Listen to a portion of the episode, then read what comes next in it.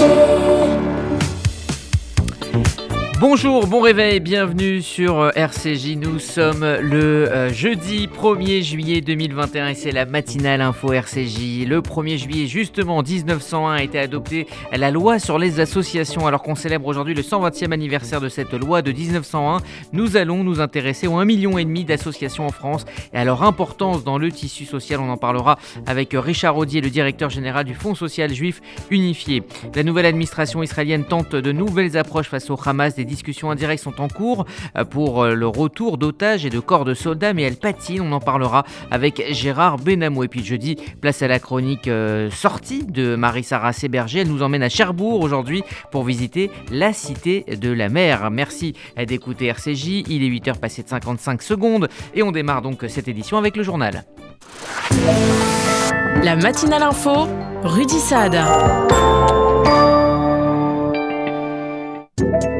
Ce 1er juillet qu'entre en vigueur le pass sanitaire européen dans un contexte de recrudescence du variant Delta. Le certificat numérique Covid européen, c'est son nom officiel, est gratuit. Il doit être reconnu dans les 27 pays de l'Union, plus la Suisse, le Liechtenstein, l'Islande et la Norvège. Sa création avait été décidée au mois de mai pour faciliter les voyages dans l'Union européenne malgré la pandémie. Le certificat est disponible sur le site amélie.fr. Il comporte un QR code et une signature numérique qui atteste de son euh, authenticité. Devant la progression du variant Delta, le gouvernement tente de relancer la vaccination. Jean Castex consulte dès aujourd'hui des élus et des présidents de groupes parlementaires sur la question de la vaccination obligatoire pour les soignants, mais aussi sur la généralisation d'un pass sanitaire pour, je cite, inciter davantage de personnes à se faire vacciner. Seulement 50% du personnel soignant est actuellement euh, vacciné. Par ailleurs, les tests seront payants à partir du 7 juillet pour euh, les touristes étrangers. Ils seront facturés à hauteur de 49 euros pour les PCR et 29 pour les antigéniques selon le porte-parole du gouvernement, Gabriel Attal. Un homme armé euh, d'un couteau a été abattu hier et après-midi euh, par des agents de la sûreté ferroviaire près de la gare euh, d'Hermont-Aubonne dans le Val d'Oise. Un homme âgé de 36 ans s'est d'abord montré très virulent envers des voyageurs qui attendaient leur train sur le quai, puis il a ensuite pris la fuite et quitté les lieux alors que des agents tentaient de l'interpeller. Une fois à l'extérieur de la gare, il s'est montré extrêmement menacé envers un groupe d'enfants de primaire, ce qui a conduit donc un agent de la sûreté ferroviaire à faire usage de son arme pour le neutraliser. Une enquête a été ouverte. La spectatrice à l'origine de la chute de très nombreux cyclistes au Tour de France avec sa pancarte samedi en Bretagne a été placée en garde à vue, âgée d'une trentaine d'années et habitante du Finistère. Elle s'est elle-même rendue au commissariat après la plainte déposée par les organisateurs du Tour. La spectatrice risque une contravention de 1500 euros pour blessure involontaire avec incapacité n'excédant pas 3 mois par violation non délibérée d'une obligation de sécurité ou de prudence.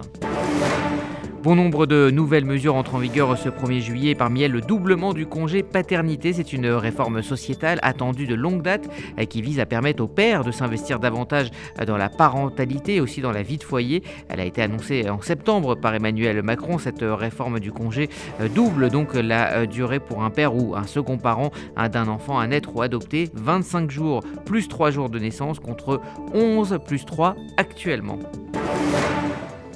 Un mot euh, de politique et de trois pour les Verts. Hier soir, une troisième candidature s'est ajoutée donc à la primaire écologiste. Il s'agit de celle de Yannick Jadot. Il était l'invité du journal de TF1 et a appelé au rassemblement de la gauche autour de sa candidature. Quand on voit euh, à quel point le dérèglement climatique est le grand défi de notre société et qu'il faut s'y adapter et en faire un outil extraordinaire de création d'emplois, on va donner du travail aux salariés, on va donner du travail à nos jeunes. C'est un outil de relocalisation de l'économie, d'agriculture de proximité, de services publics. Et c'est autour de ce projet que je veux rassembler, évidemment, toutes les celles et ceux de gauche qui se sentent aujourd'hui, qui voient bien que la question de l'écologie, elle est centrale, y compris avec sa justice sociale, y compris avec sa façon de, de revitaliser la démocratie. On va voir qui a envie de venir, mais moi, ce que je veux surtout, c'est que ce soit la société qui aujourd'hui se rassemble autour de l'écologie, qu'elle se mobilise. Dans l'actualité israélienne à présent, le président euh, allemand Frank-Walter Steinmeier est en Israël. Il doit rencontrer ce matin son homologue, euh, le président israélien Reuven Rivlin. Reuven Rivlin qui avait euh, invité Steinmeier en Israël l'année dernière, mais le voyage avait dû être reporté en raison de la pandémie. Lors de cette visite de trois jours, le président allemand se rendra au mémorial de la Shoah de Yad Vashem et sur la tombe de Theodor Herzl. Il doit également rencontrer Isaac Herzog qui donc succédera à Reuven Rivlin le 7 juillet prochain. Des entretiens avec le chef du gouvernement Naftali Bennett et le ministre des Affaires étrangères Yair Lapid sont également au programme. Après 4 ans comme conseiller à la sécurité nationale, Meir Ben Shabbat a informé hier Naftali Bennett qu'il souhaitait mettre fin à son mandat et quittera donc euh, le poste, son poste, à la fin du mois d'août pour céder la place à un successeur qui sera nommé par le nouveau Premier ministre. Le chef du gouvernement a de son côté remercié le responsable sécuritaire pour sa euh, contribution à la sécurité nationale de l'État d'Israël. Le secrétaire général de l'ONU, Antonio Guterres, a appelé hier Joe Biden à lever toutes les sanctions contre l'Iran. Cela correspondrait à un retour donc au terme de l'accord signé en 2015 à Vienne, un accord qui vise à empêcher Téhéran de développer l'arme nucléaire. Euh, Guterres continue de croire qu'une restauration complète du plan reste le meilleur moyen de garantir euh, que le programme nucléaire de la République islamique d'Iran sera euh, exclusivement pacifique. Fin de citation. Cette déclaration intervient en marge de pourparlers actuellement en cours pour relancer cet accord. Son nom était associé à la seconde guerre du Golfe, euh, l'ancien directeur du Pentagone sous euh, George W. Bush. Euh, Donald Rumsfeld est décédé à l'âge de 88 ans, ancien pilote de l'aéronaval. Rumsfeld avait conduit la guerre d'Afghanistan à l'automne 2001 après les attentats du 11 septembre il avait été l'architecte de l'invasion de l'Irak en 2003. Le Parti communiste chinois célèbre aujourd'hui ses 100 ans dans un, discours très autoritaire prononcé depuis la place Tiananmen. Xi Jinping a salué l'essor irréversible de la Chine, le temps où le peuple chinois pouvait être foulé aux pieds, où il souffrait, où il était opprimé est à jamais révolu. Il a également promis d'écraser euh, l'opposition à Hong Kong. Et puis enfin, commémoration inédite en Roumanie à Lassie hier. Euh, la Roumanie qui a longtemps nié sa participation à la Shoah a rendu euh, hier hommage aux victimes du pogrom de 1941 lors d'une commémoration au Parlement. Elle symbolise le travail de mémoire accompli ces dernières années. Nous devons euh, le reconnaître, notre passé n'a pas toujours été glorieux. C'est ce qu'a déclaré le Premier ministre roumain Florin Situ. Entre 280 000 et 380 000 juifs roumains et ukrainiens sont morts sous Ion Antonescu, dont donc 15 000 lors de ce programme de la scie. Vous écoutez la matinale info RCJ, il est 8h07 dans un instant on prendra la direction d'Israël où les discussions indirectes patinent entre Israël et le Hamas à propos euh, du retour des otages et des dépouilles de soldats. Vous faites votre alia Depuis 30 ans, Sonigo Déménagement Groupe Fidi s'occupe de tout. Expédition en groupage maritime et conteneurs personnalisés. Assurance tout risque. Véhicules. Solutions de stockage pour courte et longue durée en nos dépôts ultra sécurisés. Sonigo Déménagement, agent en douane certifié FIDI et reconnu par les autorités, facilitera toutes vos démarches. Sonigo Déménagement Groupe Fidi au 01 76 54 92 92 01 76 54 92 92 ou sur le www.sonigo.com Heidi Herzlia vient votre rencontre. Nous serons en France du 1er au 4 juillet. Venez nous retrouver au salon étudiant de l'agence juive le 1er juillet à Marseille et le 4 juillet à Paris. Pour prendre rendez-vous, contactez le 01 77 50 38 16. 01 77 50 38 16. Vous déménagez en Israël Vous démarrez une nouvelle vie. Vous venez d'acheter une maison de vacances? FDI, France Déménagement Israël, le seul déménageur présent en France et en Israël. FDI prend tout en charge, de l'emballage en France jusqu'au montage de vos meubles en Israël. FDI, le sérieux, l'expérience de plusieurs milliers de déménagements vers Israël. FDI, depuis 10 ans à votre service. FDI, 01 49 43 00 20 01 49 43 00 20 Martine Agenès, responsable du pôle legs et donation, Magen David Adam France. Votre patrimoine est le résultat de toute une vie de travail. Le MDA est une organisation dont l'unique vocation est de sauver des vies en Israël. Léguez tout ou partie de votre patrimoine au Magen David Adam. Donnez à votre legs un sens et une pérennité au service de la vie. En toute confidentialité et pour vous guider dans votre démarche, appelez Martine Agenès au 01 43 87 49 02. MDA France, association au service de la vie. Le gouvernement de Naftali Bennett avait euh, promis une nouvelle approche face au Hamas, mais les discussions euh, via l'Égypte euh, s'avèrent compliquées. Bonjour Gérard Benamou. Bonjour Rudy, bonjour à tous. Vous êtes notre correspondant permanent en Israël. Israël qui donc cherche à conditionner hein, la reconstruction de Gaza à la restitution des corps de soldats israéliens détenus par le Hamas. Oui, il faut dire qu'Israël aura du mal à se défaire de la dépendance que le Hamas est parvenu à imposer à travers des menaces constantes de violence et de déstabilisation de la bande de Gaza. Le Hamas voit mis à sa disposition près de 2 millions de Palestiniens otages de ses objectifs politiques, présentés en façade comme défendant la cause palestinienne, et dans l'arrière-cour où tout se joue, eh bien, il révèle un appétit mafieux. Il suffit de repérer à quoi ressemblent les maisons des dirigeants du Hamas pour évaluer l'accumulation des fortunes personnelles ces dirigeants se nourrissent en effet des fonds internationaux et d'autres sources qui leur servent à monter en puissance grâce à un surarmement avec le soutien de l'Iran qui y trouve son compte à travers ses objectifs expansionnistes, notamment en Syrie, et qui profitent largement pour s'imposer du maintien d'une instabilité permanente. La cerise sur le gâteau, ce sont les centaines de millions de dollars qui arrivent en vagues successives du Qatar, autorisés et même facilités par Israël. Alors c'est vrai qu'il euh, faut dire hein, que les fonds d'aide à Gaza jusqu'à présent atterrissent largement dans les poches des dirigeants euh, de l'organisation terroriste. Alors dans ces conditions, comment Israël pourrait-il maintenir une quelconque dissuasion face à Gaza? Malgré son incontestable puissance militaire Israël ne peut pas combattre seul le Hamas. Dans ces guerres récurrentes qui débordent sur le territoire israélien, ce sont des dizaines de milliers d'obus et de roquettes et parfois même des missiles à moyenne portée qui pleuvent sur les grandes villes de la périphérie mais également sur Jérusalem et Tel Aviv. Alors Israël est quand même assez seul hein, sur ce dossier. Elle n'arrive pas à obtenir une mobilisation de la communauté internationale. En effet, par exemple, Israël n'a pas appelé à un désarmement du Hamas et à la destruction de ses arsenaux militaires, accompagné d'une promesse de levée du blocus. À Washington, on n'est pas favorable à la stratégie proposée par Israël dernièrement. Dans une tentative de reprendre le contrôle de la situation, Israël, en effet, a voulu lier la reconstruction à Gaza à la restitution des dépouilles des soldats israéliens Hadar Goldin et Oron Shaul, captifs du Hamas depuis la guerre de 2014 à Gaza. Deux civils israéliens, Abera Mengistou et Hicham al-Sayed se trouvent également dans les cachots du groupe terroriste. Ils sont entrés de leur plein gré à Gaza, souffrant, selon leurs proches, de troubles psychiatriques. Toutefois, Joe Biden, le président américain, n'est pas favorable à lier deux problématiques, celle de la reconstruction à Gaza et le retour des corps des soldats israéliens. Il s'inquiéterait, dit-on, du risque d'une rupture des négociations du cessez-le-feu et si Washington, en tout cas, dit non, eh bien, Israël cherche à se délier de ce refus.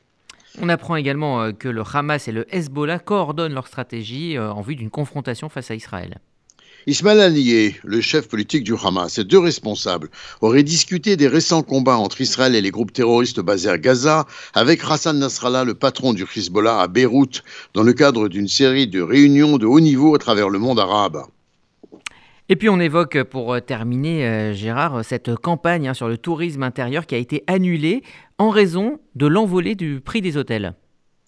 Le ministre israélien du tourisme, Yoel Raz Vozov, en effet, a déclaré qu'il s'efforçait de convaincre les hôtels actuellement de baisser leurs prix et de dresser une liste de ceux qui offrent des réductions. Il serait dommage, dit-il, de gaspiller des fonds publics actuellement à ce sujet alors que les prix des vacances sont si élevés. Les vacances ne peuvent pas être réservées aux riches, insiste le ministre, qui s'est engagé à agir de toute urgence afin de résoudre ce problème qui porte un grave préjudice au tourisme, y compris d'ailleurs pour l'avenir, une fois les frontières ouvertes. Gérard Benamou en direct de Tel Aviv pour RCJ. Merci Gérard, vous écoutez la matinale info euh, RCJ, il est 8h13. Dans un instant, on s'intéressera à la loi de 1901 sur les associations dont on célèbre aujourd'hui les 120 ans. RCJ. Dimanche 4 juillet à 11h, retrouvez Sandrine Seban pour une émission spéciale consacrée aux 45 ans de l'opération 1TB sur RCJ. Il y a des salles de bain qui font vraiment rêver. Bain et déco. Il y a des cuisines où l'on se prendrait volontiers pour un chef étoilé. Bain et déco. Et si c'était le moment de changer Nos architectes et artisans qualifiés Bain et déco conçoivent et réalisent votre projet de A à Z. Des produits avant-gardistes, des marques prestigieuses et un vrai savoir-faire. Pour une seule ambition, l'exception. Bain et déco, deux showrooms de plus de 500 mètres carrés à Paris 11e et Boulogne-Billancourt. Et venez découvrir notre nouveau showroom, 212 boulevard Saint-Germain, Paris 7e. Bain et déco. C'est aujourd'hui que la loi de 1901 sur la liberté euh, d'association fête ses 120 ans. Cette loi encadre le fonctionnement de toutes les associations françaises. Euh, mais alors en quoi consiste-t-elle euh, Quels en sont les points essentiels Comment crée-t-on une association? Les explications d'Églantine Delalleux. Pouvoir créer une association n'a pas toujours été une évidence. Sous l'Ancien Régime, beaucoup d'associations n'avaient pas le droit de voir le jour car elles étaient vues comme une potentielle menace pour la monarchie. Pendant la Révolution française, elles seront même interdites à travers le décret d'Allard et la loi Chapelier. Ce sera seulement au milieu du 19e siècle que les débats sur la liberté d'association se développeront dans les milieux intellectuels et au Parlement. En 1899, Pierre Valdec-Rousseau, alors président du Conseil, ministre de l'Intérieur et des Cultes, dépose le projet de loi qui aboutira à la loi du 1er juillet 1901. Depuis, la liberté d'association est devenue un droit fondamental reconnu par la Déclaration universelle des droits de l'homme de 1948. C'est finalement grâce à cette loi que chacun et chacune peut donc aujourd'hui créer librement une association. Pour en former une, plusieurs conditions entrent en jeu. Ne pas rechercher un but lucratif, être composé de plus de deux personnes ou encore partager des connaissances. Sur un plan réglementaire, cette loi de 1901 encadre le fonctionnement de toutes les associations françaises, comme le régime juridique, le fonctionnement ou les prérogatives des associations.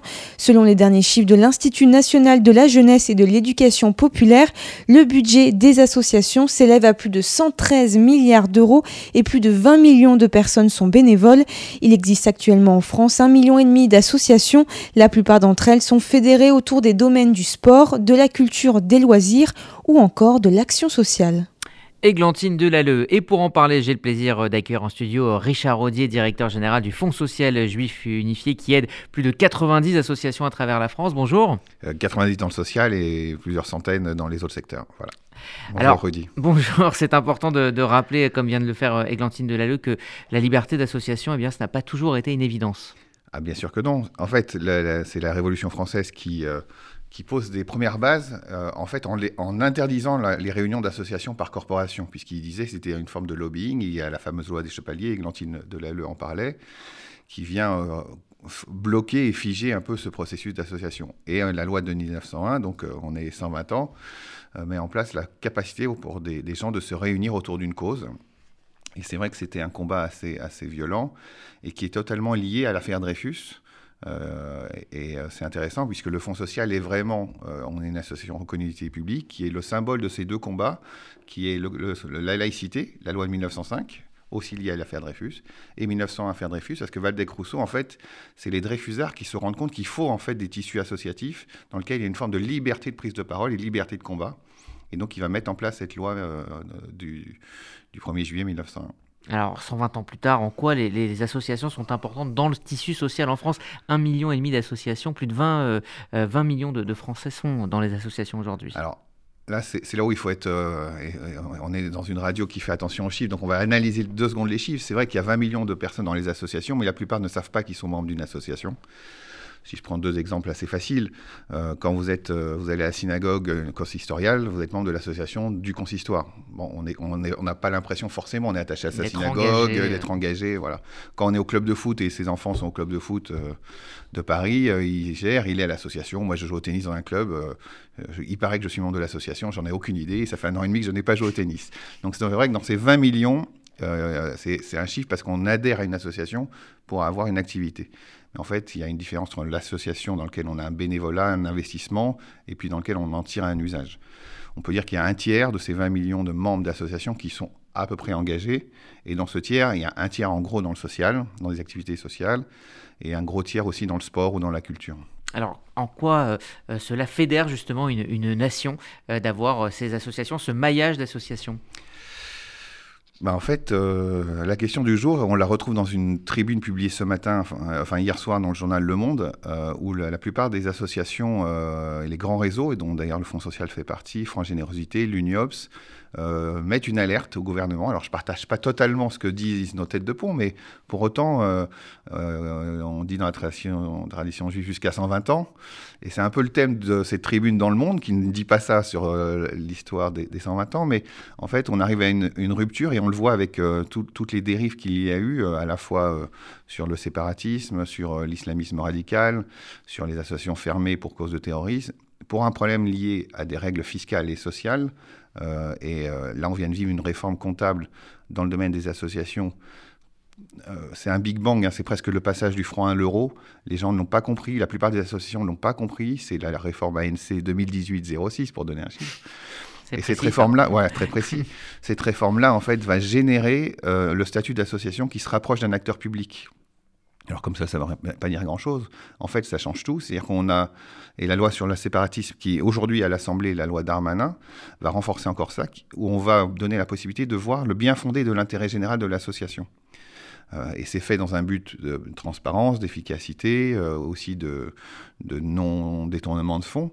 Mais c'est vrai que ça va obliger euh, une rigueur de gestion des associations un comportement de ses administrateurs et de ses dirigeants au même titre qu'un acteur public. Donc des conflits d'intérêts possibles, des conflits moraux, des prises illégales d'intérêts. on parle de l'affaire Balkany aussi ce matin. Voilà, on mhm. est dans tous ces sujets-là qui se retrouvent mis sur le régime des associations, d'où cette tribune de ce matin qui met une alerte sur la norme. Mais quelque part, l'État euh, a en tête 3-4 chiffres, on va les dire très vite. En gros, 7 milliards d'euros sont donnés par l'État. Je ne parle pas des collectivités locales, mairies ou régions, aux associations. 7 milliards. 3 milliards sont donnés en tant que déduction d'impôts. Quand vous avez un CERFA, euh, mhm. ben, vous déduisez, c'est 7 milliards, c'est 3 milliards. Et puis ceux qui payent l'IFI, c'est 250 millions. Donc l'État, d'une part, veut vérifier s'il n'y a pas du terrorisme ou des malversations, et d'autre part, les déductions et les fonds versés aux associations, c'est des montants considérables. Euh, et euh, il y a une conjoncture qui fait que l'État veut euh, un peu mieux réguler. Et peut-être doit aussi, parce que c'est peut-être le, bah, moment. c'est là où j'ai une petite différence voilà, avec ces tribunes. Je suis un peu d'accord, Rudy. Il faut, il, faut, il faut un petit peu réguler, regarder. Alors nous, ici, au Fonds social, on, le sait bien, parce qu'on a, on a, à travers RCJ, plusieurs fois alerté sur des associations sur des sujets de, radicalité, sur du terrorisme, mais aussi sur des sujets d'agression sexuelle. Il y a un article dans le Parisien ce matin euh, sur une association sportive. Voilà, donc c'est tous ces sujets qui sont au cœur de ce combat depuis 120 ans entre une liberté, comme le disait Glantine Delalleux, la loi de 48 sur la déclaration des droits des, citoyens, et en même temps voilà, le rôle de l'État qui doit vérifier où vont l'argent, comment ces fonds sont utilisés, et puis la rigueur des dépenses. Merci euh, Richard Rodier pour... Euh, vive 120 ans, c'est une belle année. Oui, c'est 120 ans, effectivement. C'est un, bel anniversaire. Merci Richard Rodier, directeur du Fonds social juif unifié, nous avoir éclairé euh, sur les enjeux, effectivement, des associations donc, qui fêtent, avec cette loi, donc, qui fête ses 120 ans. Vous écoutez RCJ, il est 8h22. Vous avez maintenant rendez-vous avec la chronique sortie de Marie-Sarah Séberger. Elle nous fait prendre le large aujourd'hui, direction la Cité de la Mer de Cherbourg.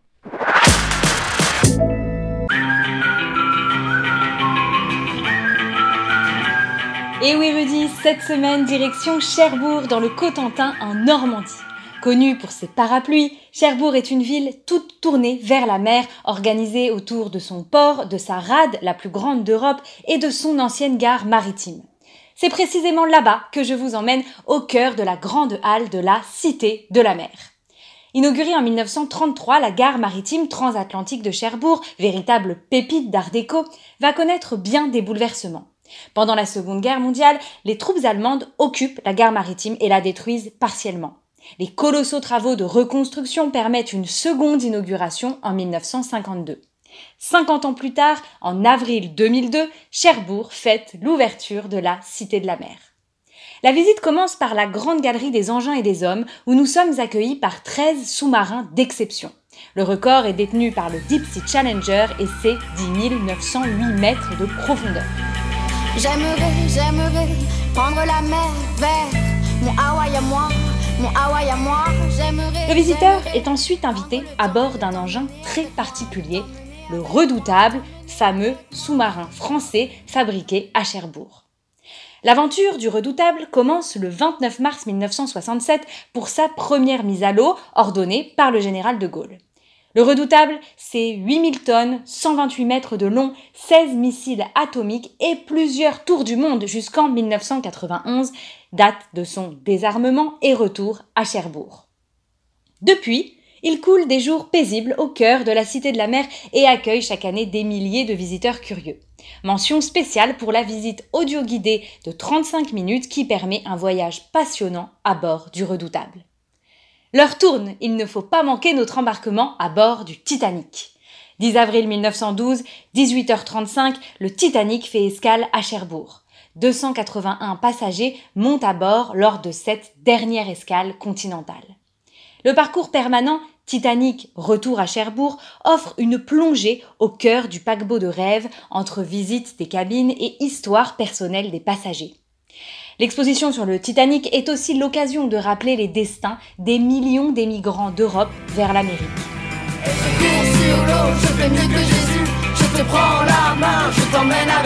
Préparez les bouteilles, direction maintenant les abysses avec la visite de l'océan du futur ouvert en 2019. 18 espaces interactifs et 17 aquariums racontent l'histoire de l'océan.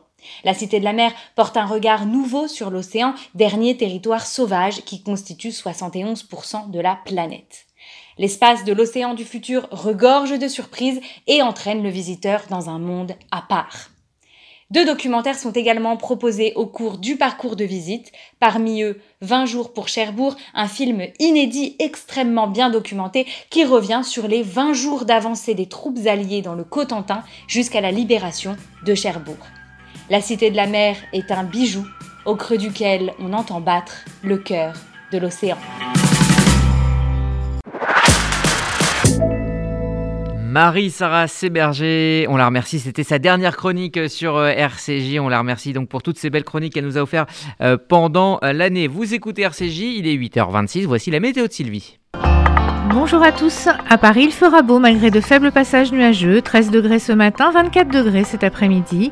À Strasbourg, un ciel très nuageux à couvert avec quelques averses ce matin, mais aussi de belles éclaircies l'après-midi et il fera 20 degrés maximum et à Tel Aviv, même temps qu'hier, du beau temps peu nuageux et 31 degrés. Bonne journée sur RCJ.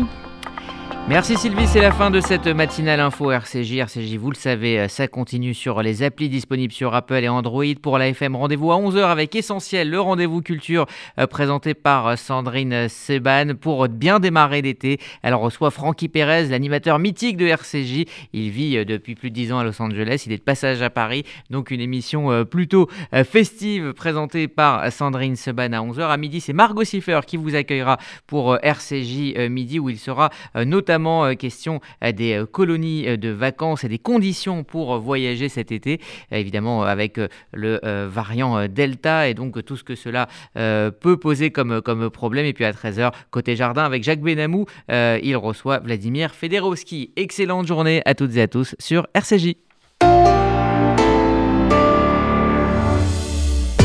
IDC Artilia vient à votre rencontre. Nous serons en France du 1er au 4 juillet. Venez nous retrouver au Salon étudiant de l'Agence juive, le 1er juillet à Marseille et le 4 juillet à Paris.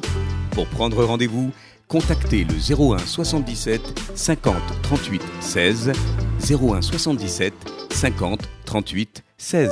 Depuis près de 120 ans, le KKL reconstruit le pays d'Israël. Parcs, forêts, réservoirs d'eau, infrastructures, programmes éducatifs. En léguant tout ou partie de votre patrimoine, vous participerez au projet sioniste et laisserez votre empreinte en terre d'Israël. Contactez en toute discrétion et sans engagement le KKL et demandez l'INDA. KKL 01 42 86 88 88 01 42 86 88 88 Faites-vous connaître, faites-vous entendre, offrez une vraie visibilité à votre entreprise, votre association, votre projet.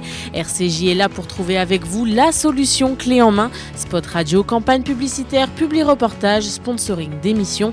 Nous serons à vos côtés pour élaborer ensemble la meilleure des stratégies pour vous faire connaître. Appelez notre régie publicitaire au 06 03 47 98 36.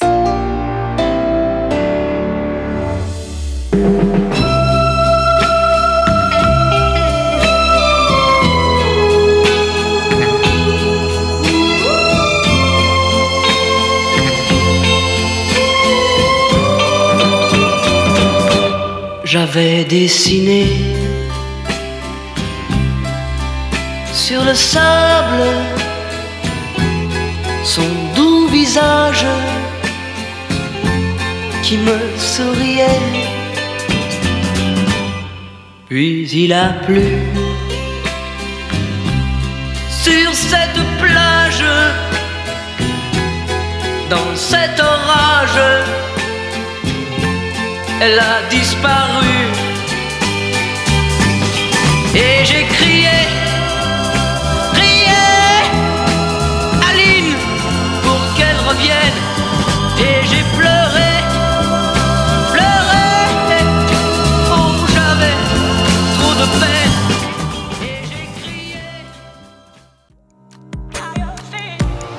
RCJ, rendez-vous à 11h.